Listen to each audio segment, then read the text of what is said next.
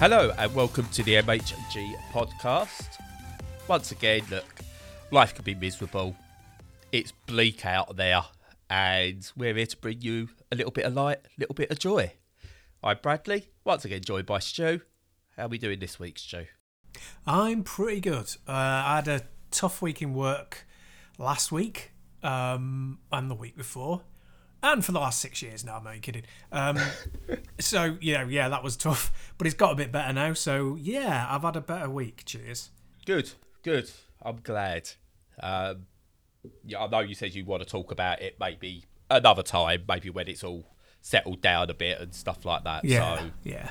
um, maybe oh, not, not, I hate saying look forward to it because that's sometimes the wrong word, but you know what I mean. You know what I mean. I do. We look forward to that. Yeah. Uh, we look we look forward to hearing about your misery. I was going to say you want to revel in my misery, really, don't Yeah. you? well, it makes a change from having to sort of like listen to mine. Yeah, true. But talking of Blake, um, and why I'm glad we're recording the podcast today, I watched the Ryan Hollinger video. Um, do you know? Are you aware of who Ryan Hollinger is? no, it rings a vague bell, but no, I'm not sure. He critiques horror movies on YouTube. Um, Irish guy, really good, really good. He he picks up like the well-known horror movies and um, like obscure ones and gives them a really good critique. But last night, I was, he popped up. Went, oh, there's a Ryan Hollinger video. I've not watched one for a while, and I remembered, yeah, it, it was on there. It's probably one of the bleakest films ever made that I don't care if you're Patch Adams. I don't care if you're Pee Wee Herman and you know you're, you're the happiest people alive. It will make you miserable. Can you guess what that film could be? Oh, uh, martyrs. No. No, oh god, no! It makes Martyrs look like a walk in the park. Oh, a Serbian story, uh, Serbian tale. No, again, kids' films. It was Threads. Oh God, yeah. Uh, but anyone who hasn't seen Threads, it was 1984. It released, I want to say. Yeah, I um, originally. I was shown it in school. I was in, I, I want to say junior school. It must have been secondary school. No junior school teacher is insane enough to show threads to a bunch of like pre-teens, surely. Um, so I'm going to say senior school. Um, I I watched this and um, it terrified the living daylights out of me in the nineties. Um, God knows what it was like for anyone watching it in the mid eighties during the height of the Cold War. Um, but essentially, it's a documentary style film set in Sheffield during the height of the Cold War when the bombs actually go off. Um, and it's it, it starts off and it's just this like everyone running about their lives. It talks about the poverty under a conservative government. Nothing like today. Nothing like today. No, totally different. Um, yeah, yeah, totally different. You know, the poor and the working class, you know, are, are, looked down upon and they live in squalor and everything. But going on around the outside of them, and it's not, you know, they're, they're not big on it or anything. They're just getting on with their daily lives. It's the threat of Cold War, a war between nations with unstable leaders. Again, nothing like today. Nothing like today. Um, and essentially, the, the bombs go off um, and it's about those who survive and how they survive. One of the, the like the main character in it, she's pregnant, um, and then she has her baby, and then everyone dies around her at some point um, of radiation poisoning and stuff. And like her baby grows up, it becomes ten, and then there's there's rape. Um, and and stuff like that, and the ten year old gets a bit older and ends up having a baby during the post apocalypse with radiation poisoning, and it's a lovely, lovely ending to a film with a nice happy ending. Um, you know, it is the bleakest film I've ever watched, but it's a stark warning as to, to you know what what, what could happen. Um, and it's like watching Ryan Hollinger's critique of it. Just went, oh god, I remember this film. Oh God! No matter how bad your life is, it's never your radiation poison baby grows up to have her own radiation poison baby bad. I know it. It is the most uh, for me. It is the most bleak ever ever made, or certainly Yeah. that I've ever seen, because it, it could be real. It's that realism and the fact that it, it could be your future, you know. And it's not an exaggeration, even though it's sci-fi. Effectively, it's it's not an exaggeration. Um, if anything, these days it's probably less than it less impact than it would be. Um, Yeah. So yeah, pr- pretty rough, and it's one of those that you would not revisit very frequently. I think once every 10, 15, or maybe even 20 years would probably be um, yeah, about about the scale. Uh, I would recommend people watch it if they've got a strong stomach though, uh, and they they don't. I mean, it's not. Oh God, yeah, they don't hide stuff. they do they, don't. in no, Ooh. it's very realistic in in kind of. You know, uh, like well, your spoiler warning and also content warning here for the next sort of minute or so. Um, but it has things like suppurating wounds and lots of dead bodies, and you know, it doesn't show people exploding as such, but it you know it does it shows the aftermath in all Yeah. of its griminess. It does it in that way that kind of British films tend to excel at, if, if you want to call it excelling. Um, but yeah, no, it's almost like social, you know, social realism and social commentary alongside sci-fi, and th- there are a few films like that um, from Russia uh, that that's like Stalker, you know, which is obviously there's the game which is heavily inspired by that. Um, there's one called Dead, Dead Man's Letters, which is very similar in that way. Yeah. There's also the British When the Wind Blows, and there's a few other. But um, yeah, I think for me it stands above them all. And yeah, if you if you can stomach the content, then it's definitely worth watching. But do it on a happy day and prepare to have that day ruined. But don't do it on a sad day because you know prepare to like throw yourself off a bridge. Yeah, I mean, it, it- it's like, I mean, to give you an idea of how, how, how grim and miserable it is, it's like Ken Loach decided to rewatch Kes over and over and over and over and over and was on a bad day anyway and then decided to make threads. Um, Yeah. Yet it's not a Ken Loach film. No. So, it's, you know, it makes Ken Loach look like a happy soul with some of his films. Yeah. Crazy as that seems. But yeah, no, it is it is genuinely well done. And it's it's strange. It's got a weird atmosphere. It's it taps into something that yeah, I don't know. I think is it because it's it's done in a kind of verite styles. It's done like photojournalism. It feels very real. Yeah. And it's it, Yeah. BBC have been good at that. You know, it, it's like if you look back, like they, I think the other classic horror film, uh, because that's what Threads is. It's a horror film. Um, at the end of the day, uh, just not uh, what you would call a Hollywood horror film. Yeah. But Ghost Watch is another one, which I thought was really well done, presented as an actual TV show that was like actually going out, you know, Ghost Watch, and it was just, and the way they presented that and turned that into, you know, it's campy now by today's standards, but at the time it was our War of the Worlds. It was crazy that the BBC put that out. Oh, I know, absolutely. It, yeah, absolutely is. And um, they- they did a few, a few like that that were as bleak as hell that they just don't touch anymore. They don't, they don't go near trying to do that anymore on the Beeb, No. which is a shame. Um, uh, there is one that they did called Edge of Darkness as well in the eighties, and it had Bob Peck in it, who's from you might remember him from Jurassic Park. He's the the hunter guy, the you know the Oh, yeah, yeah, yeah, yeah, yeah, yeah. Clever yeah, yeah. girls, that guy. Um, and that's really dark as well in lots and lots and lots of ways and very much worth watching. I suppose we're a games podcast and we've been talking about films for what, 20 minutes, so we probably better move on. Well, all this was to set up. Are you ready? Go on. Do you know what else is as bleak as Ken Loach using his Universal credit, his PIP, his job, and everything all at once? What's that? The AAA video game market, Stu. Oh, you know, you bang on there. I know. Yeah. I know. Oh, oh, that that that's the one hell of a setup. What we ten minutes in for for a segue. That that's that's impressive even for me. Not bad. I'm impressed. Uh, I know. Uh, what you been playing, Stu? Tell me it's not AAA end of the world stuff like Marvel's Avengers. Oh, yeah, God, that whole, that, all of it is so weird, especially Square, where Square Enix are going. Square Enix are going with their stuff. You know, they've cancelled what four games or something um, just this year. Mental, but um, I was going to talk. So before you go, I was going to talk about two games this week. I've I, there's so much happening in the games industry that I'm going to talk about one game today uh, myself, and then we're gonna I'm gonna move on to uh, some JKR stuff, some Square Enix stuff, and some discourse around retro video games. So this could be fun. What you been playing, Stu? Give us a panic cleanser. All right. Well, we'll have to be brief on each one then, because that's a lot. But yeah, no, I've been playing Grid Force, or full title Grid Force Mask of the Goddess, which is a weird kind of action. Sorry, just I feel sorry for Grid Force having to follow a discussion about threads. I, by the way, I know, I know. There'll be show notes, so people will just be like, "Yeah, skip, skip that depressing crap. Let's get to the game." but um, yeah, uh, it's uh, yeah, it's a funny one, like an actiony RPG, and it's grid based as the title sort of, sort of suggest. Uh, but yeah, it's kind of uh, it's like a bit of a shooter kind of thing.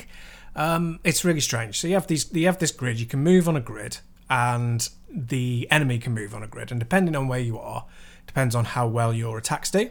And you know there are short, short ones that, that come out quickly, and there are big ones that take time to come out, and they can move on from that grid. Although some attacks will target grids and etc etc uh, you move around very fast. It's kind of styling itself a little bit over af- after a shoot 'em up or maybe a puzzle game or a hybrid of the two. Um, it's got a, so far a strong story. I've only played it for a couple of hours but it's got a strong story. It's like um, brings you into sort of a mystery of all of these kind of yeah like deities who are warring with one another, or at least seem to be at odds over this infinitely repeating cycle of time that you're stuck in this loop of, but are a newcomer to because your your memory isn't there. At least that's what I think it is. I'm trying to keep up with it. It the kind of cutscenes that are done are in like comic book panels, which are really good mm. um, and really nicely done. Uh, it allows them to switch up styles as well. They can do it in a kind of more traditional fantasy style, or they can do it in a very silly, like childish style to represent different emotions and stuff like that. Um, and yeah, the dialogue's not bad at all. It's quite good and fairly intriguing.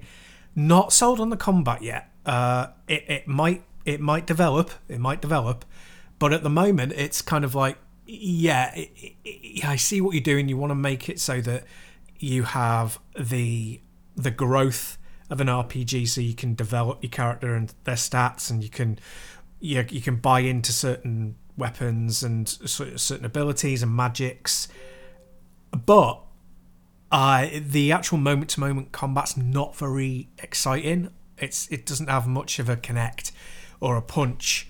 Um, the thing with RPGs is that the ones that I think work the best are the ones that when you when you're using RNG, so run random number generation, so you can do one hit, and sometimes it'll do a high amount of damage, sometimes it won't because it's random.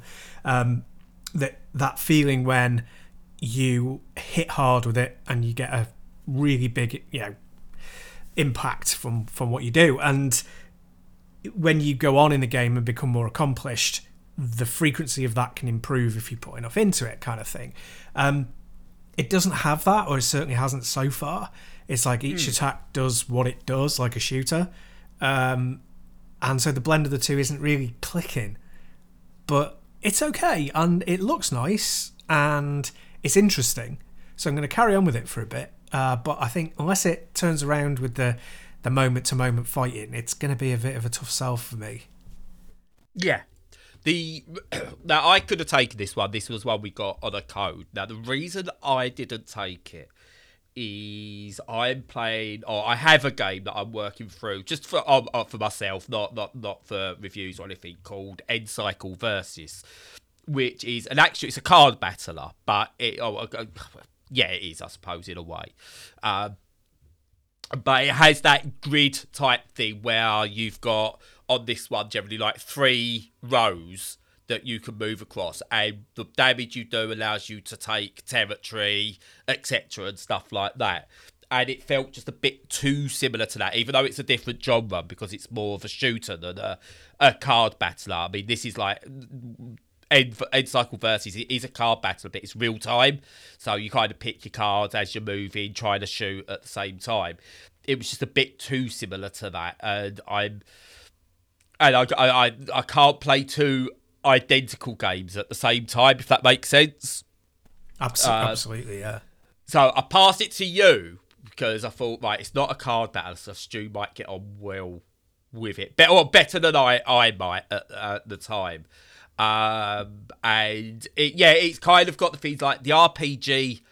Uh, that's been a real put off for me when I see RPG now as something in a game that's not a direct RPG. That's a that that's like a on the negative column for me these days. I don't know why. Yeah. Um, it's kind of like I don't. I just can't. You find a way of leveling up my character, please. I don't kind of want to. yeah. Yeah, well, it's it's funny, isn't it? Because you know, th- there's so many different options, so many different games coming out, and you know that. I mean, studios have to try something new to stand out in the market. Yeah. which is great. You know, it uh, push, pushes innovation forward. But you know, it can also mean that they they they pick on something that hasn't been done very often. Because you know, because obviously they want to try something comparatively new, but the reason that it hasn't caught on is because it's not very good and you can't really turn it into a game. Um, oh, but I always appreciate the effort. Um, Yeah. I would love it if I carry on playing and they, they turn a corner and they get it really right. And the thing is, as it's as it stands at the moment, and this is the last thing I'll say, and then we'll move on. Um, as it stands at the moment, I think it would be very, very simple to tweak so that it would work. You need more random elements. That's what you need um, because RPGs depend on random elements. And I would have it that you had um, like a, a third option, like a third wheel, like a third weapon, like a third magic, something like Yeah. that. It has it has a uh, a cooldown and it has both a random and effect, random effect and random uh, impact on the other grid um, and throw that into the mix. And then, you know, where it sends the enemy after you've used it on the grid can then be played into with what your character does. But that's just like something that I've just thought of now, and I think it would make a really big difference. And that's the kind of thing that comes with a lot of playtesting, and a lot of playtesting and development costs a lot of money, and that's probably why we're not there with it. But anyway, I'm glad that they're trying something new. I'll keep with it, and I'll report back and see what I think of it. Yeah, no, to- totally with you on that. Again, this is like again the RPG thing's a me thing. I know for every one of me, there's probably five people who love the RPG elements. Um, it's like for every one person like you, Stu, who's not a big fan of the roguelike, there's five, ten people like me who go bring me the roguelike. Um, Yeah. So you know, not every game has to be for everyone, and we've always stated that. Um, if you don't like something, it doesn't make it a bad game; just makes it not a game for you. Um, there are bad games. Um, this is clearly not a bad game. It's you know everything. I, I mean, it's still on my wish list. It's one that well, I think when it drops to you know maybe seventy five percent off, I'll take a chance on it. But um, it's yeah, it's not one for me, and it sounds like it's got a little bit of work to do to get maybe just up to the standard it needs to be at to to really hit the mark. Yeah, it, we're it's, we're in such a funny a funny space because there's so many games. There's just Yeah. the market is flooded, and you do need to stand. Like when you know when I was a kid, it was like there would be five games out in a month, and that would be it. you know, available on the shelves, and the, you know, obviously no online ordering, and you know, it would be like if this game was one of those five, it would sell quite well, and people would be like, oh yeah, it does something different. Well, hey, thank God. Whereas now it's like, uh, even though it's even though it is different, there are still games like it, and it's not at the top of the pile of that so far. You know what I mean? Yeah. So yeah, it's it's a challenging I- place to be. And what's that word where you say something ahead of time that's gonna look to what you're gonna say later? What's that word? Prescient, No, you're you're saying something as a clue for later. a hint. Yeah, okay, we're hinting towards what what might come later. But hey, it's a single player game, Stu, and you know what? Even if they give up on development of it and give up on the game and move on to something else, you can still play it in the future. This is true. Yeah, I don't know what that could lead to. You know, Yeah, God, where are we going with that? I know. No, no, it's just an offhand comment, Oh, yeah. Stu. yeah, yeah. No intent, no intent behind it. at Yeah, all. No, No. no, none at all. Um, so moving on, um, I fresh. I'll say yeah, yeah, still fresh. I'll say fresh off uh, my hundred hour epic journey on Persona Five Royal. I've decided to jump back into another Persona, um, not Persona Four. Uh, because that's a bit too long for me again at the moment, and I've played it fairly recently, a few years ago. Uh, but I've decided to jump back into Persona 3 Portable. Nice. Now, in terms of what some people might understand, the Persona series is actually people will correct me on this because I'm not going to get it perfect, but it's a spin off from the Shin Megami Tensei series, uh, which I believe was also a spin off of something else. Can't quite remember. But then you've got the other. There's loads. Basically, there's tons of different spin offs of Shin Megami Tensei. And Persona's one of them, and it's probably the most popular of all of them. Um, now, most people jumped in on Persona, probably Persona 4 and specifically Persona 4 Golden, which would be the Final Fantasy 7 of the Persona series if you was going to do that, where most people jumped on. Okay. Persona 3 is probably the Final Fantasy 6. You know, those who jumped on then were probably just a bit ahead of everyone else before it became really popular. Um, and then just, yeah, Persona 5 is a 100 hour slog that's well worth playing. It's wonderful. Um, hence the reason it was one of my games of the year last year. Anyway, Persona 3 Portable is uh, 30 to 40 hours long at most. Um, you know, it's, it's it's basically the length for this game is the intro Persona 5. um, and it's the usual Persona thing. You you play a student who um, ends up in like care to a degree at a new place, like family care and stuff like that. He's had to move there, or they've had to move there in this case for whatever reason. Um, again, I don't want to spoil anything to do with story because Persona games are all about the story. Um, you go there, stuff happens, blah blah blah blah. Supernatural stuff happens. There's a velvet room. You go into a velvet room. You get given, oh, this has got to happen to you. Uh, this is all happening now that you've arrived, and you kind of got to uncover the truth. Um, and then you learn about you can get persona. You then have to do a bunch of dungeon crawling, story unravels, etc., etc., etc. You must manage your social status, take on jobs um, live a school life, all that kind of thing that's synonymous with Persona. Now, there's got all the dungeon crawling stuff, um, and you kind of with this one, it's, it's combats a bit differently to Persona 5 and Persona 4, which is why I kind of went back to this one rather than Persona 4 after playing Persona 5. Um, and it's like there's more direct control stuff. So you kind of control uh, sort of everyone a bit more during your dungeon crawling. So you it feels it feels like there's actually less for me individual control on the um, on each individual battle. So you kind of like you've got to uh, work everyone as a group a bit more than you could in Persona Five. I can't I can't get that to make sense. It's just a slightly different feel to Persona Five that makes it feel like a completely different game. Uh, yeah, just a different dynamic kind of thing with the group. Yeah, yeah, it's essentially the same structure, but it feels different, and I can't quite explain why. Um, ADHD. Um, it's lovely. It's great having to get out clause and stuff like that. Uh, um, yep. But it's got all. It's got honestly everything that you expect in a in a Persona game is there.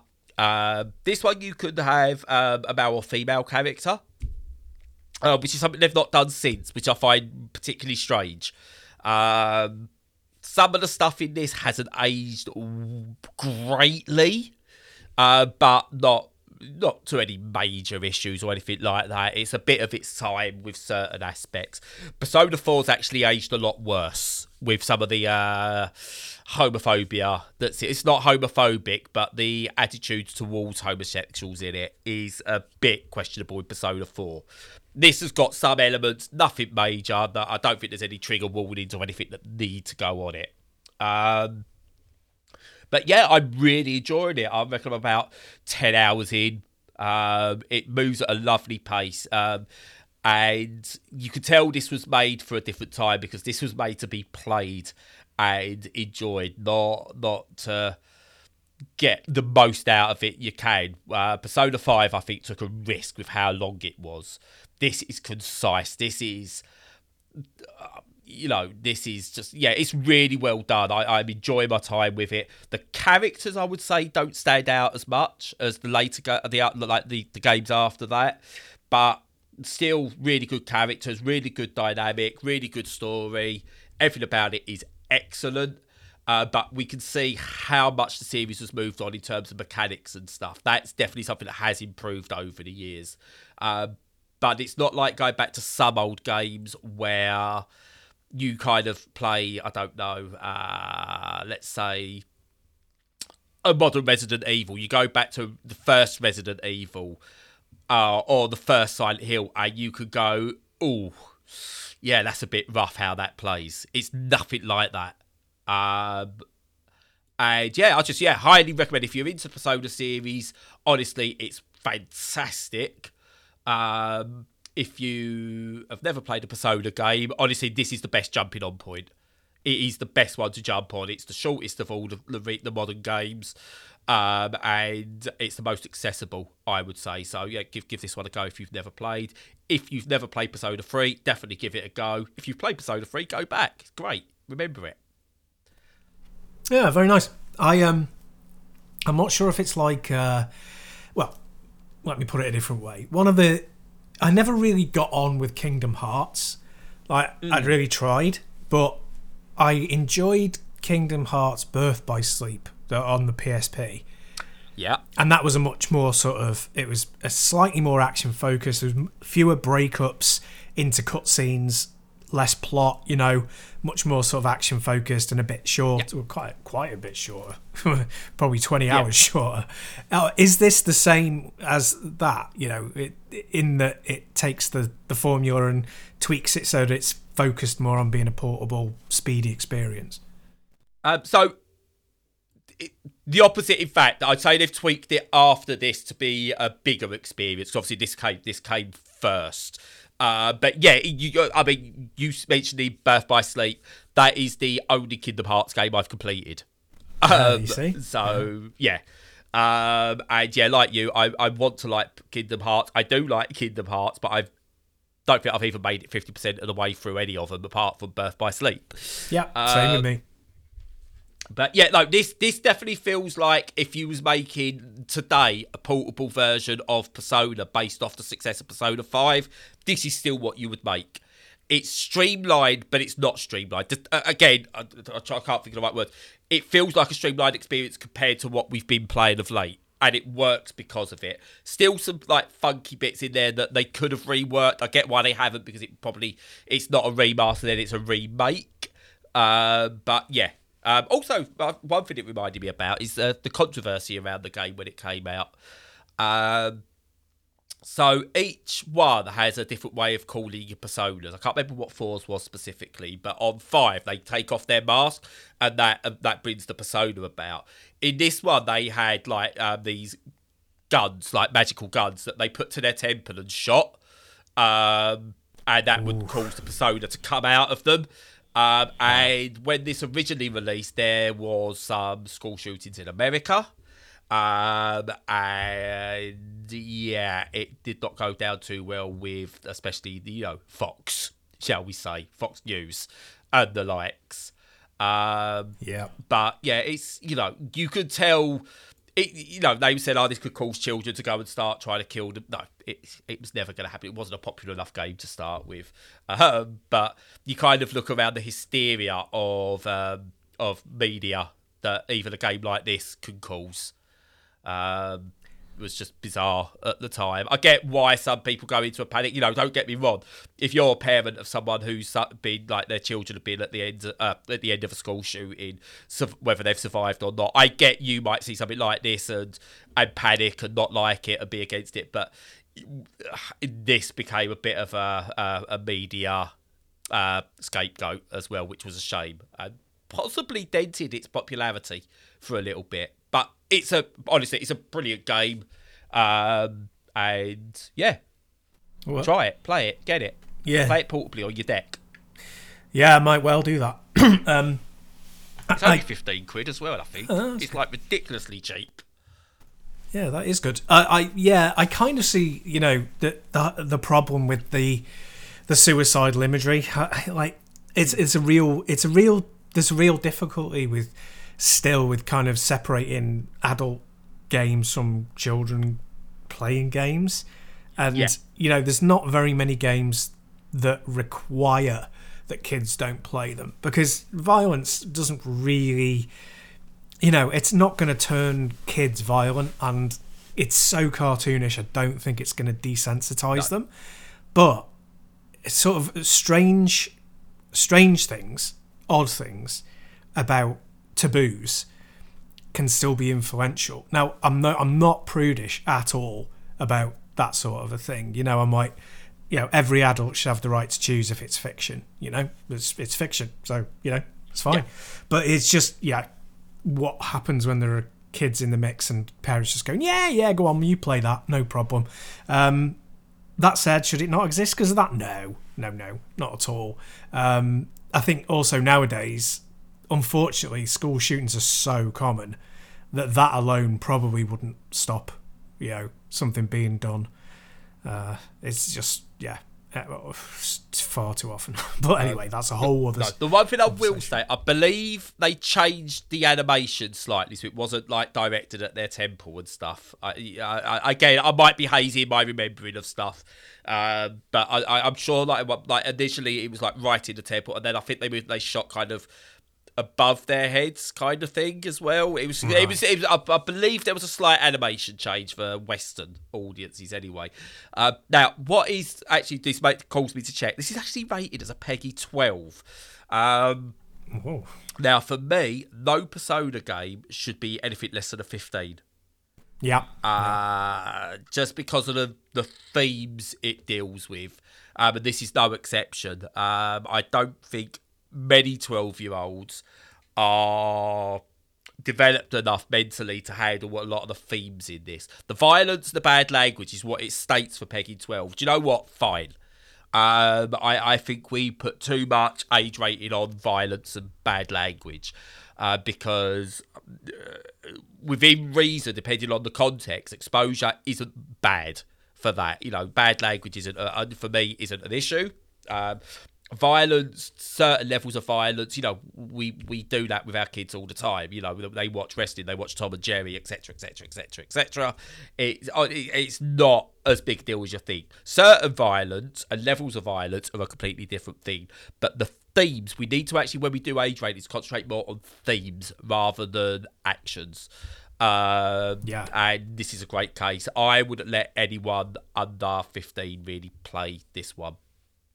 Uh, yeah, I totally agree. I think that uh, it's in a those games are in a sweet spot for for that kind of age group. That that the the It's protect. their age group that Yes, playing they're they're, so- they're the protagonists. Yeah, and Yeah. the protagonists are a mixture of chil- being children mentally and being grown-ups mentally Yeah. and also physically as well and it, yeah it, 15 is is the right age i don't think any any younger than that is is appropriate and i don't think they would understand the the feelings and the emotions it's something to look to play and look back on in retrospect or whilst you're going through it not something to look forward to Yeah. Now, what they could do, if like, I, I think you could make a Persona game, or Persona styled game aimed at children. Take out those themes and make it a kiddie like type experience with the mechanics. I think that's totally possible. Now, I've said no one under 15 should play, right? So there will be context to this, so don't all write to your local MP straight away.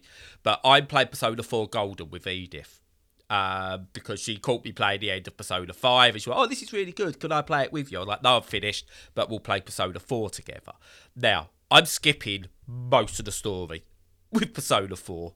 Um, it's like, no, skip, skip, skip, skip, skip, skip, skip. We're running through a dungeon. Skip, skip, skip, skip, skip, skip, skip. We're running through a dungeon. Um, because as a responsible parent, I take control of what my children see. Um, I'm not going to go, well, this is a 12. And I, I look at most games aimed at a 12 year old and go, do you know what? That's fine for Edith. Um, that's not a problem at all. Um, and I'll let her play it.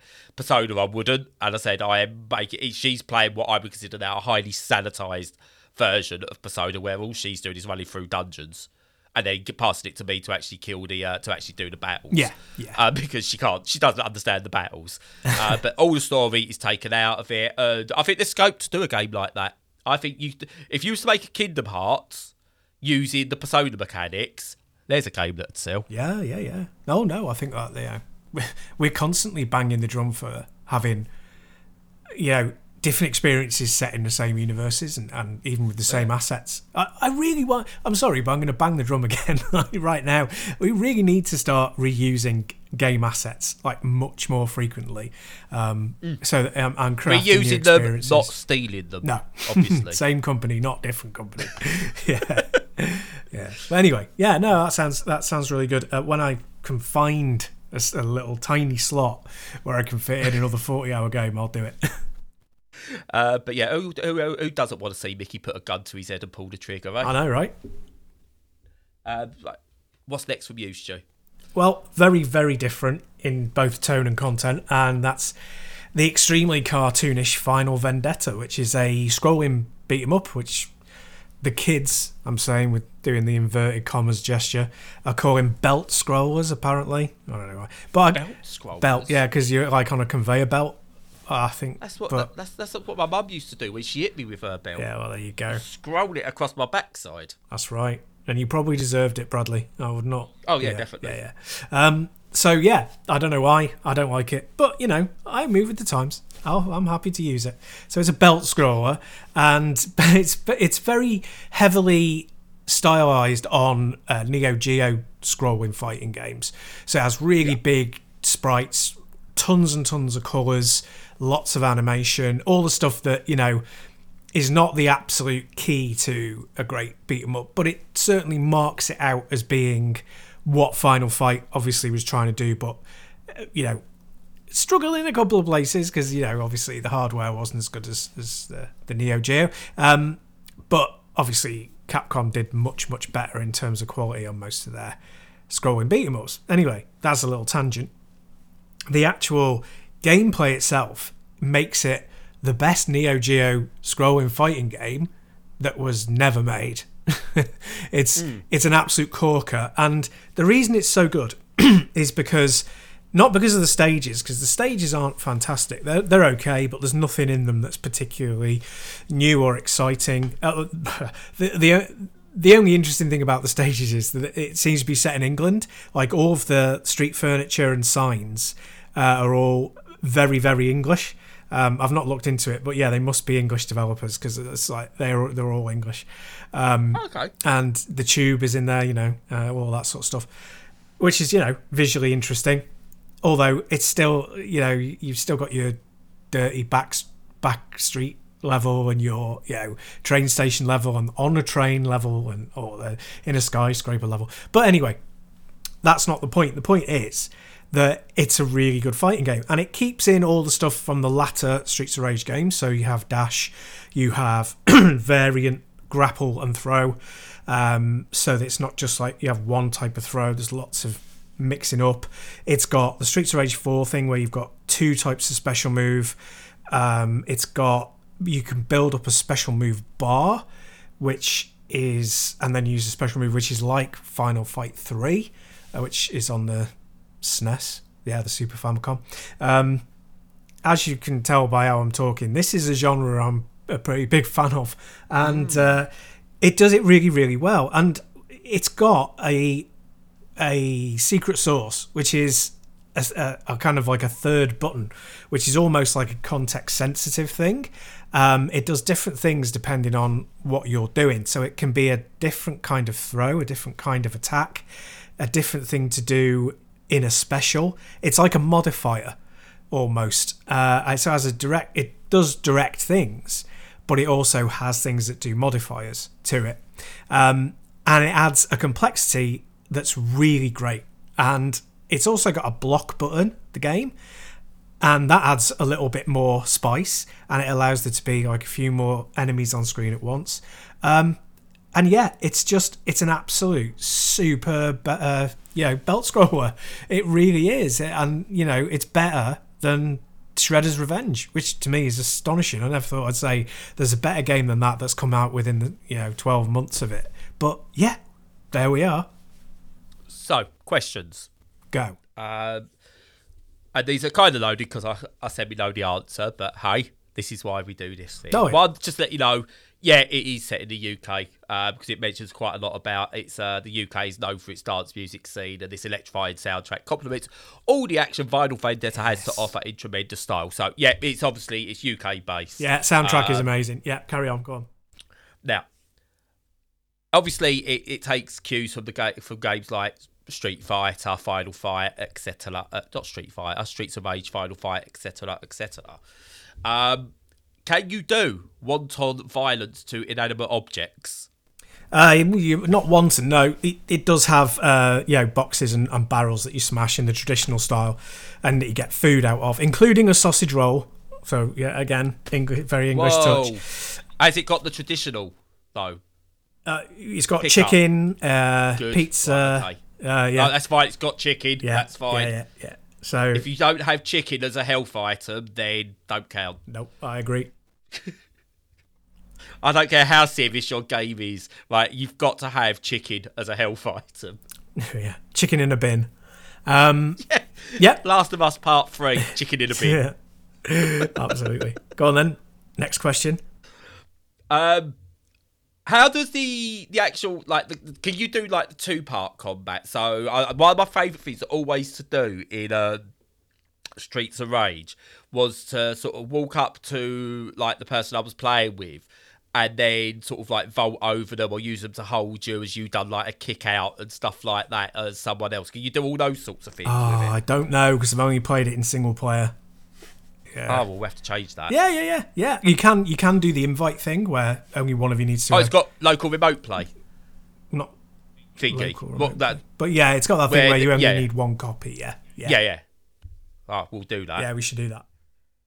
Uh, that'll do. They decide whether I actually go and buy it as well because it's on my wish list, but Good. I can't afford twenty quid on it at the moment, and I don't know if I want to spend twenty quid on it because it's it's a genre I don't mind, but it's not up there with my I must have this genres. No, fair enough. Understandable. Um, so yeah, we'll do that. We'll sort that for next week sometime, and then we'll report back on the co-op. Yeah. Yes. But it does look lovely. Animation wise, actually, I'm looking at some of the GIFs and stuff at the moment, and it does look good. It it looks like it looks like an actual more a proper follow up to Streets of Rage than Streets of Rage 4 does. Yeah, In in, a way. In a style. way. Yeah. Yeah, because Uh, it's but- it's still in that yeah, it's in that 16-bit style, which you know obviously Streets of Rage 4 isn't. Yeah. No, I do like the like the really HD stuff. It looks really really good. Uh, but this that's not Streets of Rage for me. That that's its own thing. This, this looks more Streets of Rage than than that does. Um, and yeah, it looks cool. Um, also, female character. She's wearing shorts. Well done. Yeah, there's no objectification of her in that. There are Well, she beat not her, no, but she's No. beating up someone that's just wearing uh, panties and yeah. uh, stockings. So you know, Yeah, yeah. That seems to be a. I don't know. I think you could generously say that it's a comment on these kind of games, but I think that's a bit of a stretch, to be honest. But the, yeah, the female character, I, I will say, very impressed. Doesn't look, you know, they've not gone for the Streets of age. Uh, can you get a flash up her knickers as you're playing kind of thing? Not thing? at all, no. Uh, She's dressed for combat, I would say, or at least on the streets. Yep. Absolutely. Um, And one of the characters is it is it meant to be an homage to Bebop and Rocksteady? Not one of the characters you play, one of the enemies. There's like a big brute guy that's wearing a helmet with spikes on it that just reminds me of Bebop and Rocksteady. Uh, well, there's a couple of characters in other games that are similar as well. Um, Ah, so it's just an homage to that kind of character. I think so. Yeah. Ah, okay, fair enough. Uh, but yeah, no, it, it does look good. I, I, I, will, I can't wait to give that a go. Actually, Excellent. Cool. What? uh, So, what have you got next? I've got nothing next. Um, I was going to talk about Civ, but I'm going to talk about what. How, how far in are we, Stu? How far in are we? About 45 minutes. 45 minutes. Right. We're going to give us to the hour and see what I get through here.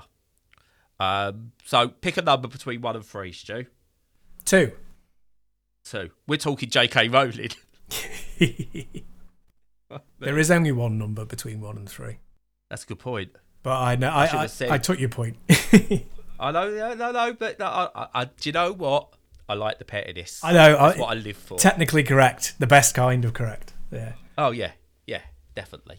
Uh, now, J.K. Rowling, talking about technically correct, that's one thing J.K. Rowling definitely is not. Nope. Um, so, Hogwarts Legacy comes out soon, and boy, is there a discourse around this game. Now, couple of caveats. I'm non binary, as you know, Stu. Um, and I've, I've stated before, one of the reasons I'm not, I don't consider myself trans is I don't have the courage, and I will continue to live a lie till the day I die because I just do not have that courage now to do that and to put my kids through anything, like the the, the, the nastiness that comes with it because of the likes of of uh, uh, J.K. Rowling, and stuff like that. I just haven't got what it takes.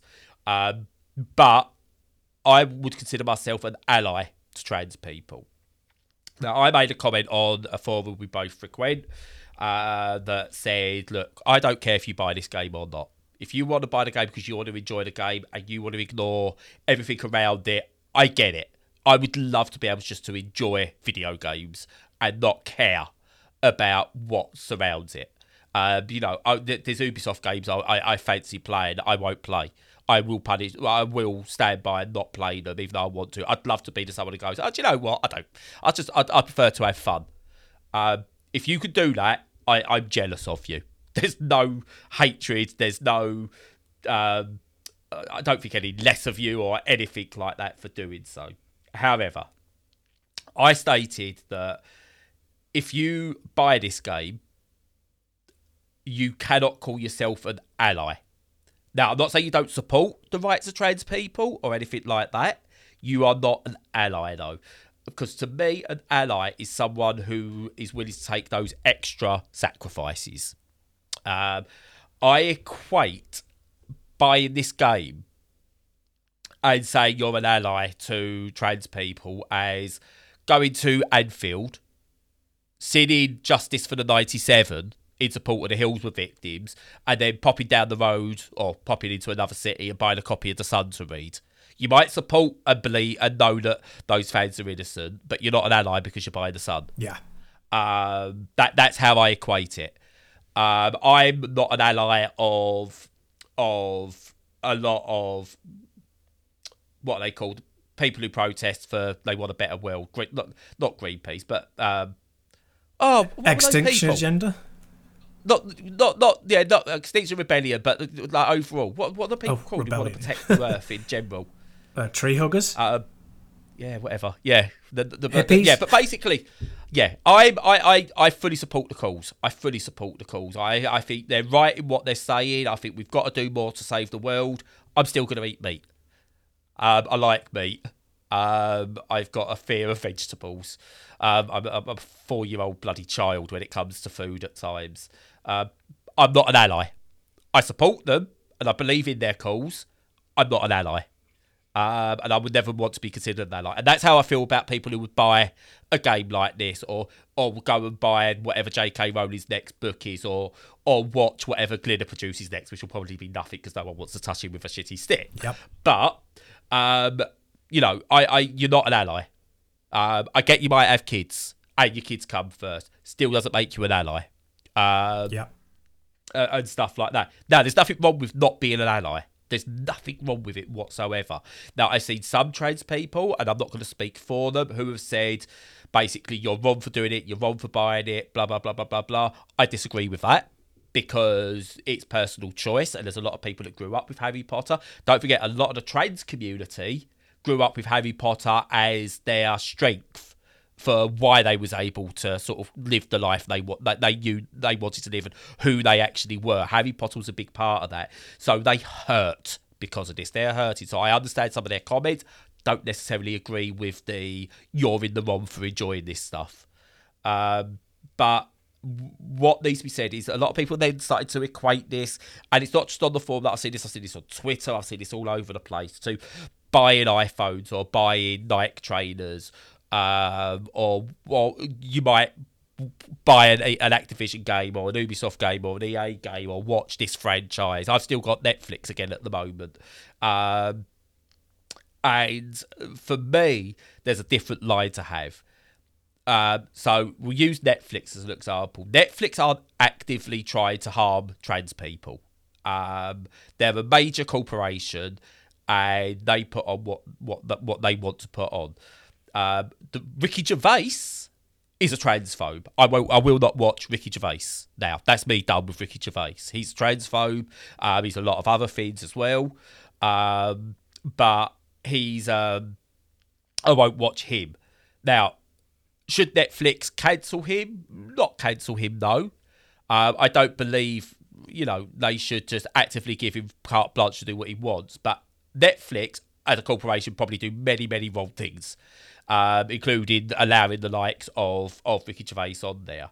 But as a company, I don't think they're actively trying to harm trans people.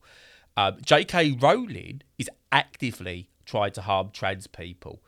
Um, and before I'd have accepted the argument along the lines of, but what about the developers who are making the game? It's not all guides. It's not all J.K. Rowling, blah blah blah. And I would agree, yep, that's fine.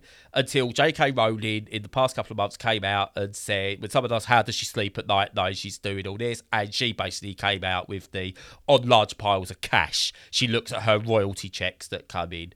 Uh, yeah, you are actively funding hate. You are actively funding somebody who wants to exterminate people um, yet you'll get others also around and go, you can't compare this to Hitler, you know, because you see the argument if Hitler made, I don't know, if if Hitler made Elden Ring, for example, um, or or funded Elden Ring, um, you know, would you but would you buy, would you not buy that? I was like, well, yeah, no, I, I'd ignore that completely. Of course I would because of Hitler's exterminated whole waves of people, um, or, or, you know, or maybe even wanted to, if he have, it on what point of Hitler's life you decide. And J.K. Rowling's doing the same. It is, it is one of those comparisons that is absolutely equatable. Um, what she wants is Hitler idolization, uh, idealism. Sorry, not idolization. She probably does idolize Hitler, but is uh, idealism. That's what she wants. She wants a certain type of person to exist and other types of people not to exist. And that's the way it is. Yes, absolutely true. And it is such a com like the bigger the bigger debate is very very complicated. It really is and ultimately everybody has to draw the line of where they think it's acceptable. Um, but I would say that how to put it? I think that it's that if you want to buy you know, Hogwarts Legacy, then you need to really, really think about, you know, the fact that a lot of the money is going to go directly to her. Um, that the publishing company, that the developers, they'll have all factored that into their process. Like that she will have to pocket a lot of the money. They will know that it's still worth doing because they will make a lot of money off the game, like an astonishing amount of money. But they mm. know that they won't get all the profit, which is quite uncommon. Most of the time, a studio will be will set up a, uh, they will have their IP, and because they set up that IP, so let's say Sony Studios, they will receive practically all the money. Yeah, you know, not even um, oh god, who is it? Warner Brothers, isn't it?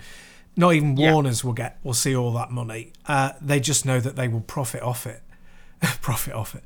Um, you're put yeah. If you buy it, you've got to realise you're putting a, money in the pockets of a TERF, a transphobe. But not only that, like in retrospect, so much of her writing is racist and bigoted um, in a way that I didn't even notice. You know, until I saw the films, and then I was like, is that because the directors are making these characters look like stereotypes. Uh, and then again, years later after that, you find out no, she was, you know, had control over the script, the ultimate say, you know, so there's anti Semitism in there, you know, uh, uh, uh, just all sorts of all sorts of bad stuff. And if you if you pay for the game, you're directly platforming a, a transphobic person and a bigot. And you know, if if you could if you know that and acknowledge it, you're educated on that, and you still buy the game because it doesn't have any of that content in it, then that's fine. Well, it's not, hmm. but mm. I I agree to disagree with you. That's yeah, a, you yeah, do you. Yeah, yeah. But the thing is, it's kind of like I don't take the argument of like, oh well, you must stop buying everything. You know, somebody used the example of technology in phones and PCs, you know that that goes to regime money goes to regimes that are despicable, and it's like, well, you know, I would have to stop consuming completely if I was going to Yeah. do that. Now, in a way, I'm speaking on other people's behalf here because I try I try and buy secondhand as much as I can, like even new stuff. But I'm in a position where I can do that. Not everybody is. Um, so you cannot blame people for participating in a consumer capitalist society that they are stuck in. They do. Yeah. They only you only have freedom and autonomy to a certain degree, and very little wiggle room at that. So it's a it's an important argument. I would say that the easiest thing to say that I I say on a moral level is if you've been educated and you know that the artistic creator of that product actively funds their bigotry with what you're doing. So it can be Andrew Taint, as I like to call him. You know, it can be anybody like that. If the money's going into their pocket, then you should stop if you possibly can.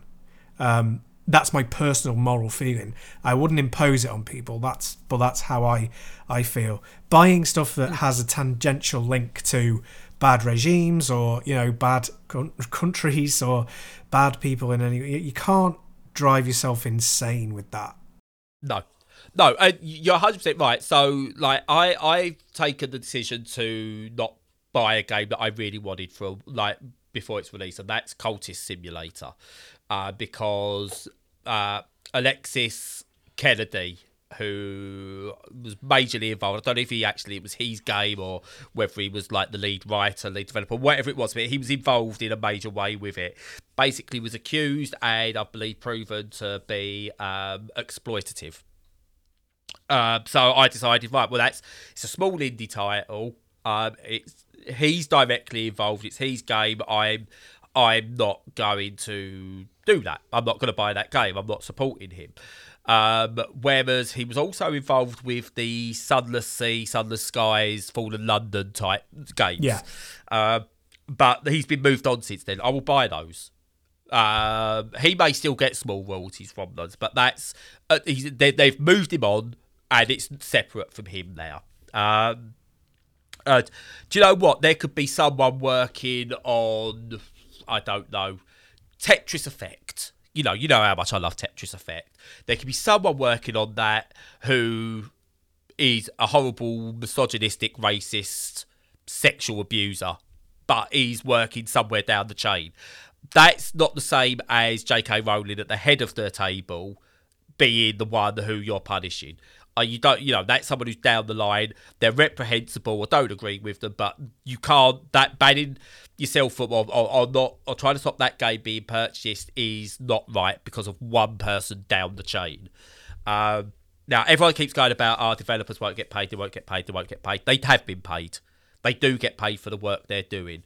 Um, and trust me, if a corporation like Warner Brothers wants to find a reason not to pay them bonuses, they will find a reason. Um, such as, you know, they might fall one point short of a Metacritic score or something stupid like that. Um, you know, so they will find their reason not to pay them bonuses. They do still get paid for the work they are they have done or are doing because they have to get a flat rate. Um, if a company's not doing that for them, then maybe take a stand against that company as well for for those people. That might that you know it would help them a hell of a lot. Um, but yeah, the J.K. Rowling thing is, is is disgraceful. It said phones you can't equate it to your phones and stuff because you need a phone in today's age. You can't go completely off grid Yeah.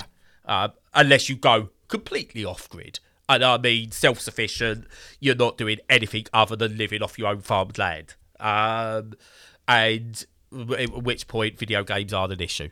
Um, So, but you need a phone. Now, I've got um, like apps I need for my visual impairment, and they won't work on a lot of Android phones because they're just not up to date enough.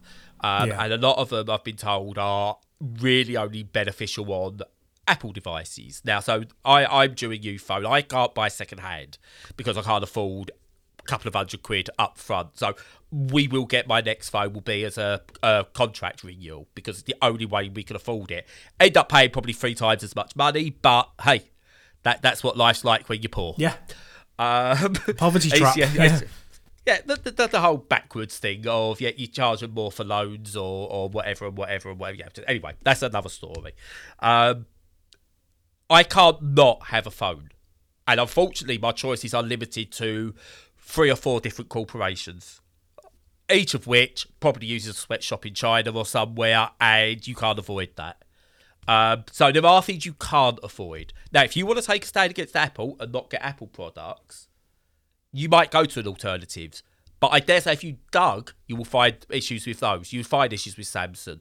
You might go, I'm not wearing Nike, I'm going to wear, I don't know, Asics. I dare say if you dug enough, you'd find some corporate shindig- uh, skullduggery there as well. Everywhere you look, there's something. And there is no ethical consumption in capitalism. Put that on a t shirt. I'm sure it already is. Um, and you just got to do, you've got to take your own personal stance. And as I said, I will never judge anyone for liking Harry Potter, for buying into Harry Potter, for continuing to buy into Harry Potter. Um, it's that's you. Um, I can't do it. I appreciate people that will take that stand. They are allies. You are not an ally. You can support me, but you're not an ally. But what I didn't appreciate when I was when I did come, was being told that almost my view wasn't valid by some people, and that that hurt because I'm someone I wouldn't say I'm directly affected as much as people who are trans, but I'm in that community. I'm non-binary. And J.K. Rowling stated non-binary people are in that category for her as well. So I am also, I am to a degree affected by what happens, by what, how much influence she has, and it's not right. No, it's not. No, it's it's just in a terrible state with uh, with transphobia, and I I am a massive ally. If I ever know that anyone's you know uh, to the point where you know I won't reread any Harry Potter, I won't rewatch any films, even if the money isn't going anywhere. I'm done. You know. Oh yeah, for me it's tainted now. I, I won't watch it. I won't again. My kids might want to watch it and stuff like that, and it's out there. If it's on Sky TV or ITV or whatever, fine. I'll let them watch it. Um, if we've got any of the books still laying around in a cupboard somewhere, then sure. like, And they really want to read it, fine. Um, me, it's tainted. I don't want to watch it because I know I'll be sitting there going, "You can bleep this, Stu." By the way, I'll be sitting there going, "JK's a cut. JK's a cut. JK's a cut." Uh, Rowling, that is not Simmons. Um, but just in case. Um, but yeah, it's I, I, it's unwatchable for me now. Same as a lot of Ricky Gervais stuff. Can't can't. It's it's tainted for me. Yeah. Uh, the It crowd, Father Ted. I loved Father Ted. Tainted. I can't I can't watch it. But again, I get some people will still be able to watch the old stuff because they can separate, but will be allies by not supporting the new stuff. That's all good. That's all really really good. But I want to end this positively by saying, look, all this stuff, J.K. Rowling, uh, Graham Linehan, and stuff like that, this hatred, it's a massively vocal minority. Um, it's one of those cases where the old adage of there's a silent minority, it, it couldn't be any more true. Uh, because 99% of the people in this world probably live their lives daily without worrying or knowing about any of this stuff um, and that's kind of good. Um, Yeah. I would love to be that 99% who doesn't worry about this stuff, and I envy them. I really, really, really do. Um, but that's good that they, they they don't care who's trans or who's not. Um, and I've never encountered anyone kicking off at someone being in the in a wrong bathroom or anything. And by the way, for anyone who complains about that, disabled toilets are all non-binary toilets. Uh, that that whole toilet thing is the most ridiculous. This is like straight bananas. Yeah, it's p- pathetic. But yeah, no, I agree with I agree with everything you said, and um, yeah, we'll just here at MHG just continue to be trans allies, you know, till the day day we die. And uh, yeah, you're safe with us, definitely. Which, depending on J.K. Rowling, one of us could be gone next week. Who knows? yeah, she's got a lot of money and a lot of power. Let's just be careful. no, I don't care. and actually, two, two, just finishing on a really positive note. This is going to take one more minute, I swear, Stu. So, uh, Jay Briscoe, the wrestler, died uh, last week, as I said, and he is a great example of you can make mistakes, but you can make up for them. He apologised for homophobic tweets and actually educated himself. Um, and we can all do that. That's someone we can learn from. You don't have to be the perfect person. We all make mistakes. I've made mistakes. I, I dare say Stu's made a mistake or two in his life. He'd once agreed to sign up to this podcast, you know. So, you know, we've all made mistakes. Uh, it's what you do after those mistakes. Be a Jay Briscoe. Don't be a J.K. Rowling. I'm going to shut up there. Well said. Yeah, no, I totally agree. You got to give people the opportunity to change, and you've got to, as long as they demonstrate that change in their actions, then that's absolutely acceptable because we can't expect to know everything. Science hasn't known everything. Science is behind and understands that gender is is a is a construct and that people have you know well, it's too complex to get into here, but you know, the science. Especially as I've already wrapped myself up, Stu. Absolutely, I'm doing You're it baiting now. me. I know, right? Anyway, I'll shut up now. you can do the up now. Um, so yeah. We continue to be trans allies, always will be. Follow all of our content on the socials. Visit our website, see what's on there. There's plenty of good stuff, including also links to our reviews and videos that are on YouTube. But we also have a very active Discord that you're welcome to join. If you really want to, you can give us some money on Ko-fi or join our Patreon. But apart from all the begging, until next time, stay safe and stay sane.